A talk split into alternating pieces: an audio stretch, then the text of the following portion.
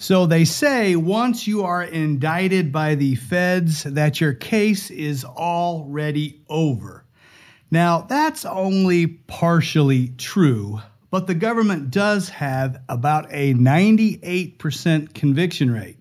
However, determining guilt or innocence is only one part of the equation. From there, the defendants are concerned about the sentence length or the amount of prison time that they will serve and where they will spend it. Because in the federal system, you can wind up anywhere from a camp that's more akin to a dormitory at a college, or you can be placed in a maximum security lockdown facility in a tiny cell for most of the day, every day. So, how does the Bureau of Prisons determine where an inmate will serve his or her time? Well, you're about to find out.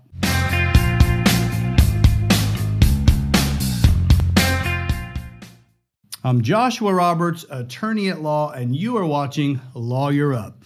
In today's episode, we are going to be discussing the different types of prisons that exist within the Federal Bureau of Prisons, the BOP. They differ based upon the various security levels of the facilities, and they range anywhere from minimum to high. Then we're going to take a look at the factors that the Bureau of Prisons considers in regard to every inmate in determining the appropriate custody level for that particular individual. And finally, once the appropriate custody level of an inmate is determined, we will look at how the Bureau of Prisons selects the specific prison within that custody level that will house the inmate. If you learned something from this episode or you enjoy it, smash that like button for me. If you got something to say, you got a comment, put it in the comment section below. If you haven't subscribed, what are you waiting for? Hit that subscribe button. And you guys know it. I love it when you share me on social media. My name is Joshua Roberts. I'm an attorney in Springfield, Missouri, and I've been practicing for over 24 years. My primary area of practice over the past decade has been in federal criminal defense, and the cases I generally handle include large scale drug distribution rings. These are multi defendant cases where they're importing and distributing illegal contraband, uh, which is usually meth, although heroin and fentanyl or fentanyl, depending upon how you pronounce it, are making quite the comeback. These defendants are all facing 10 to life. 10 years being the minimum and a life sentence being the maximum. So it's significant time. Now, in this video, we are looking at the federal prison system. We are not looking at state courts or state prisons. Every state does something different, and in state court, most people don't go to prison. Most people get probation. Not so in federal court, where over 90% of the people convicted do some amount of prison time. As I mentioned in the open, at the federal level, quite often by the time I first meet with a defendant, law enforcement already has several controlled buys using undercover federal agents or confidential informants. These are often video and audio recorded. Warrants have been served, drugs and guns have been seized, and the defendant is usually already well behind the eight ball.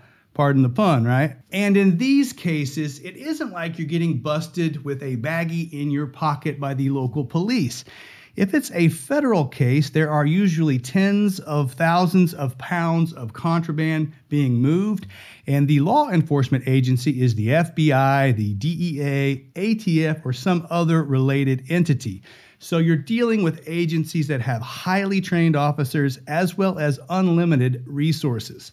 So discussions with my clients often turn fairly quickly from guilt or innocence to how much time am I looking at and where am I going to serve it. Now, the length of a sentence is determined by the judge. The court looks at several factors, including the federal sentencing guidelines, in fashioning a reasonable sentence. That discussion is beyond the scope of this video. In this video, we are looking at once a defendant is sentenced, where is he or she going to be serving that time? And that's not decided by the judge. That's decided by the Bureau of Prisons. So, the first thing we're going to look at is the types of facilities that exist. And there are essentially five categories in the federal system. They include a minimum, a low, a medium, and maximum security prisons, as well as administrative institutions. Now, administrative institutions are the diagnostic units where inmates go for assessments. They also include medical facilities or specialty units like the ADX Supermax, which is the nation's new Alcatraz. So, we are going to look at each level of institutional security to compare and contrast the prisons. Specifically, we're going to look at the name of those facilities, the percentage of the overall prison population that they hold, the security at the facility and the type of fencing they have, the type of housing that is provided. We're going to look at movement restrictions in and out of those facilities, the uniforms that they wear, any segregation issues, and the overall average prison term within each facility. Now, many of these BOP sites have several different prisons located within the same complex. So you may have a complex with a camp and a low and a minimum security prisons. And the correctional complex in Florence, Colorado has all five types of facilities, including the nation's only Supermax prison. Finally, there are exceptions to about everything that I'm going to say. These are the rules that apply in a majority of the facilities. But there are exceptions at every custody level that may be unique to a particular institution. So, with that disclaimer, let's get started. We're talking about the Bureau of Prison Facilities and their custody levels. At the bottom are the federal prison camps. These are called the FPCs or camps. They hold about 16% of the overall prison population at the federal level. Now, the security level is called minimum, which is the absolute lowest of all of the institutions, and the people that are there are called campers. There is no fence around most of these facilities. In fact, there are no even traditional locking cells. Most of the camps look like a college fraternity house. Inside, they kind of look like dorms. You have open bay sleeping areas and none of the, like I said, a traditional locking cell. And a lot of the inmates in these facilities are actually allowed to leave to go to work during the day during specified times. Now, they're usually supervised in the community if they're going to have a lot of community contact. But if these individuals are working in the back of a warehouse or something, a lot of times they aren't even supervised. So these campers are often allowed to leave the camp or the FPC prison to work during the day. Movement inside the facility is obviously free. They can go wherever they want inside the facility, anywhere at any time. Their uniforms are green, there's no segregation issues, and these camps are usually reserved for people that are doing less than 10 years and or approaching their release date. The next level up is the Federal Correction Institutions, and these are called FCIs. There's two of them, the FCI low and the FCI medium. We'll talk about each one in turn. The FCI low holds about 36% of the overall federal prison population, and this is a low security facility. They do have a fence around the exterior, but again, there are no traditional locking cells, and we have more of the open bay dorm sleeping arrangements in most of these facilities. However, individuals at an FCI are not allowed to leave or to walk out into the community. Now, while they're inside the facility, they are free to move about anywhere in the facility they want at about any time that they want. They also wear the green uniforms. There aren't any segregation issues, and these are generally nonviolent people doing 20 years or less. Now, when we bounce up to the FCI medium, that holds about 32% of the overall prison population, and these are medium security facilities. These have a fence outside. In fact, most of them have two rows of fencing. And this is a traditional prison. There are locking cells. Most of the time, there are two man prison cells. And of course, these people can't leave. They don't get to work out into the community. And in fact, inside the prisons, they usually have limited moves. How that works is that at the top of every hour, They unlock the facility and people can move around within the facility for 10 minutes into a different location. then they lock it back down again, and you're stuck wherever you're at until the top of the next hour when they have another move. Individuals in this facility will be wearing khaki uniforms, and there aren't any segregation issues in these facilities, but there are a lot more metal detectors because the violence, as the levels increase in security, the violence increases. And these facilities have a lot of violence generally on a daily basis. Most of the people in this facility are doing 20 years or less, but they're a little more ornery. So they have moved to the medium level of security. The next step up is the United States Penitentiary, the USP. This holds about 13% of the population. And this is a high level of security. These facilities have two rows of fencing and usually manned gun towers. They have the traditional locking cells, and these are usually pretty small. They have two man cells and often one man cells. Obviously, these people can't leave, and they again have limited movements within the facility. Generally, they're 10 minutes. You're locked down until the top of the hour, and then there are 10 minute moves where you can move within the facility to access other parts of the prison before you're locked down again. They wear khakis, and there is segregation in these facilities. You generally will eat, work out, and spend time in the yard with your own race. There is a lot of violence and a lot of gang violence with high level gang leaders in these facilities.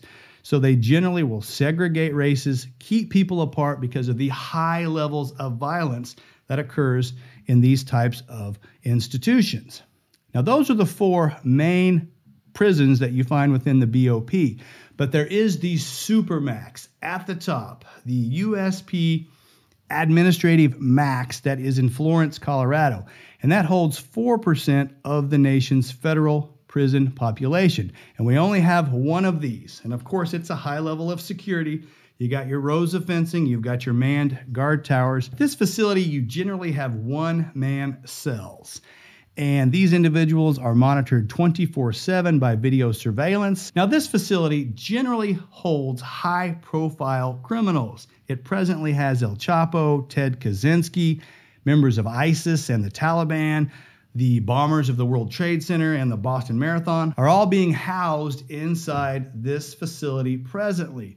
Obviously, these people don't get to leave, so there's no moves out into the community, and there's no moves inside either.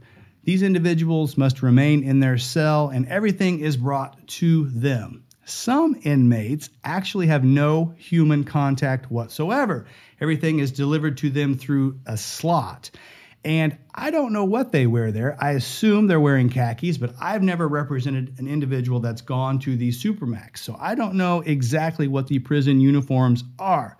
They don't have segregation there because it's not needed because the individuals are always separated. And again, this is for your high security, high profile inmates, most of which are doing in excess of 20 years. So, those are the four main facilities, but there are also administrative facilities, and these have a high level of security because they house all levels of inmates.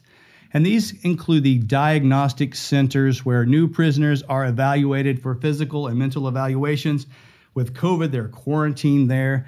And then their custody level is scored to determine an appropriate security level for their permanent BOP facility placement. These administrative facilities also include all the Fed meds. We have one, for example, here in Springfield, Missouri, which is a medical facility. And the Supermax prison, because it's so specialized, is considered technically an administrative prison. So, those are the types of prisons available to house an inmate. The next question is to determine what custody level or security level is appropriate for a given inmate. To determine this, the BOP will complete an inmate load and security designation form.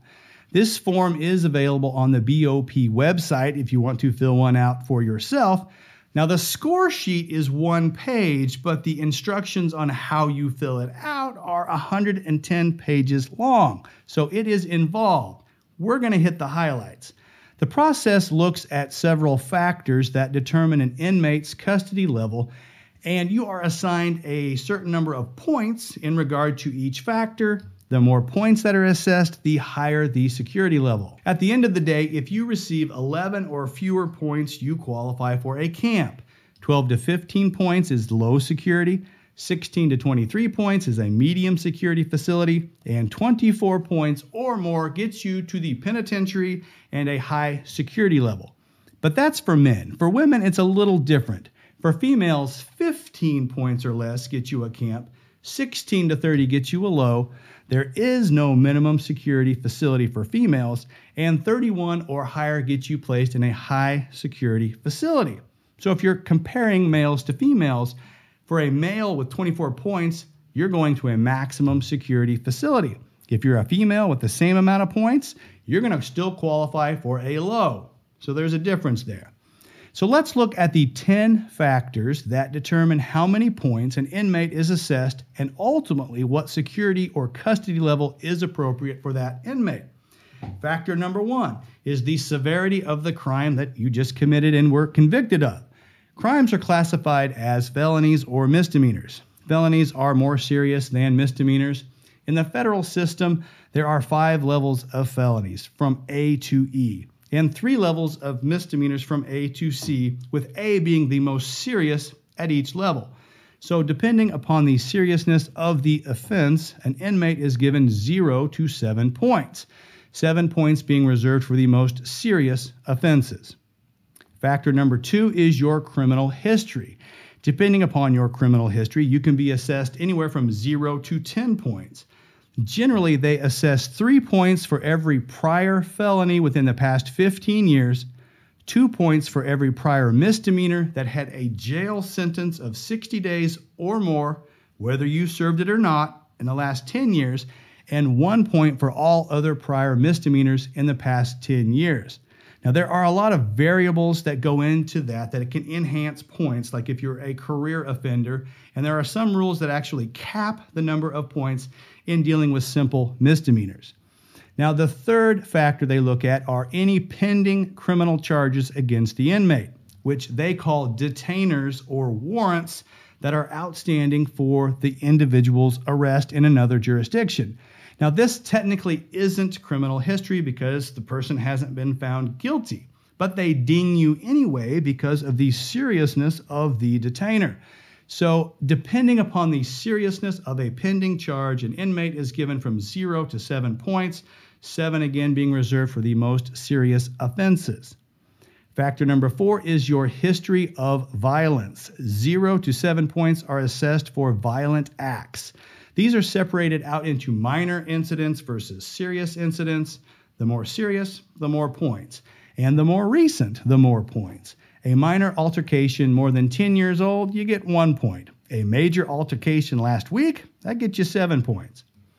The fifth factor is a history of escape attempts. And this is a little bit misleading because not only does it count for actual prison escape attempts, which are, you know, rare, but it also includes any missed court dates or missed probation officer meetings. Again, these are separated out into major versus serious incidents, and zero to three points are assessed based upon the seriousness of the violation. The sixth factor is your age, which you can't do anything about, but you get points anyway, because older people statistically commit fewer and less violent crimes. So if you are 24 or less, you get eight points, which basically all but disqualifies you for a camp, just simply based upon your age. Ages 25 to 35 get four points. Ages 36 to 54 get two points. And if you're 55 and over, you get zero points based upon your age. Factor number seven is the educational level. If you have a high school diploma or GED, you get zero points. If you're working on your GED, you get one point. And that's almost everyone because in the federal system, they almost force you to work on or get your GED. But if you absolutely refuse to do it, you're not going to do it, then they assess two points. Factor number eight is the drug abuse history. If you have none or you haven't used drugs in the past five years, it's zero points. Otherwise, you get one point. So they don't put a huge uh, point factor on drug abuse history because it's so prevalent in the system. Number nine is your surrender status. after the indictment, if you voluntarily surrender yourself to authorities, you get a three point deduction. This is the only factor that can reduce your overall security point total. If they arrest you in any other way, then you get zero points. So you're not penalized if you don't turn yourself in, but you get a deduction if you do. Now, at this point, they total up all of those points and it gives you a security point total. As I said before, if you receive 11 or fewer, you qualify for a camp. 12 to 15 low, 16 to 23 medium, 24 or higher gets you a maximum security facility. And that's for men. Again, for females, less than 15 gets you a camp, 16 to 30 a low. There is no medium security facility for females, and so 31 or higher gets you placed in the USP. However, your security level can be bumped up based upon a 10th factor, which is the public safety factor. If you are a sex offender, an illegal alien, you threatened a government official, or were otherwise violent while previously in custody, you can have your security level bumped up even if your security point total would warrant a lower level of security. And last but not least, the sentence length or your months to release is also considered people getting out sooner rather than later are more apt to behave. So if you are in serving life, you know, who cares about behaving? But if you are closer to your release date, the more likely you are to move down security levels. So that is how the BOP determines what security level is appropriate for any given inmate. The next step in the analysis is to determine what specific facility the inmate will be assigned to there are 122 federal prisons in total. So, for example, say an inmate is assessed a low security level.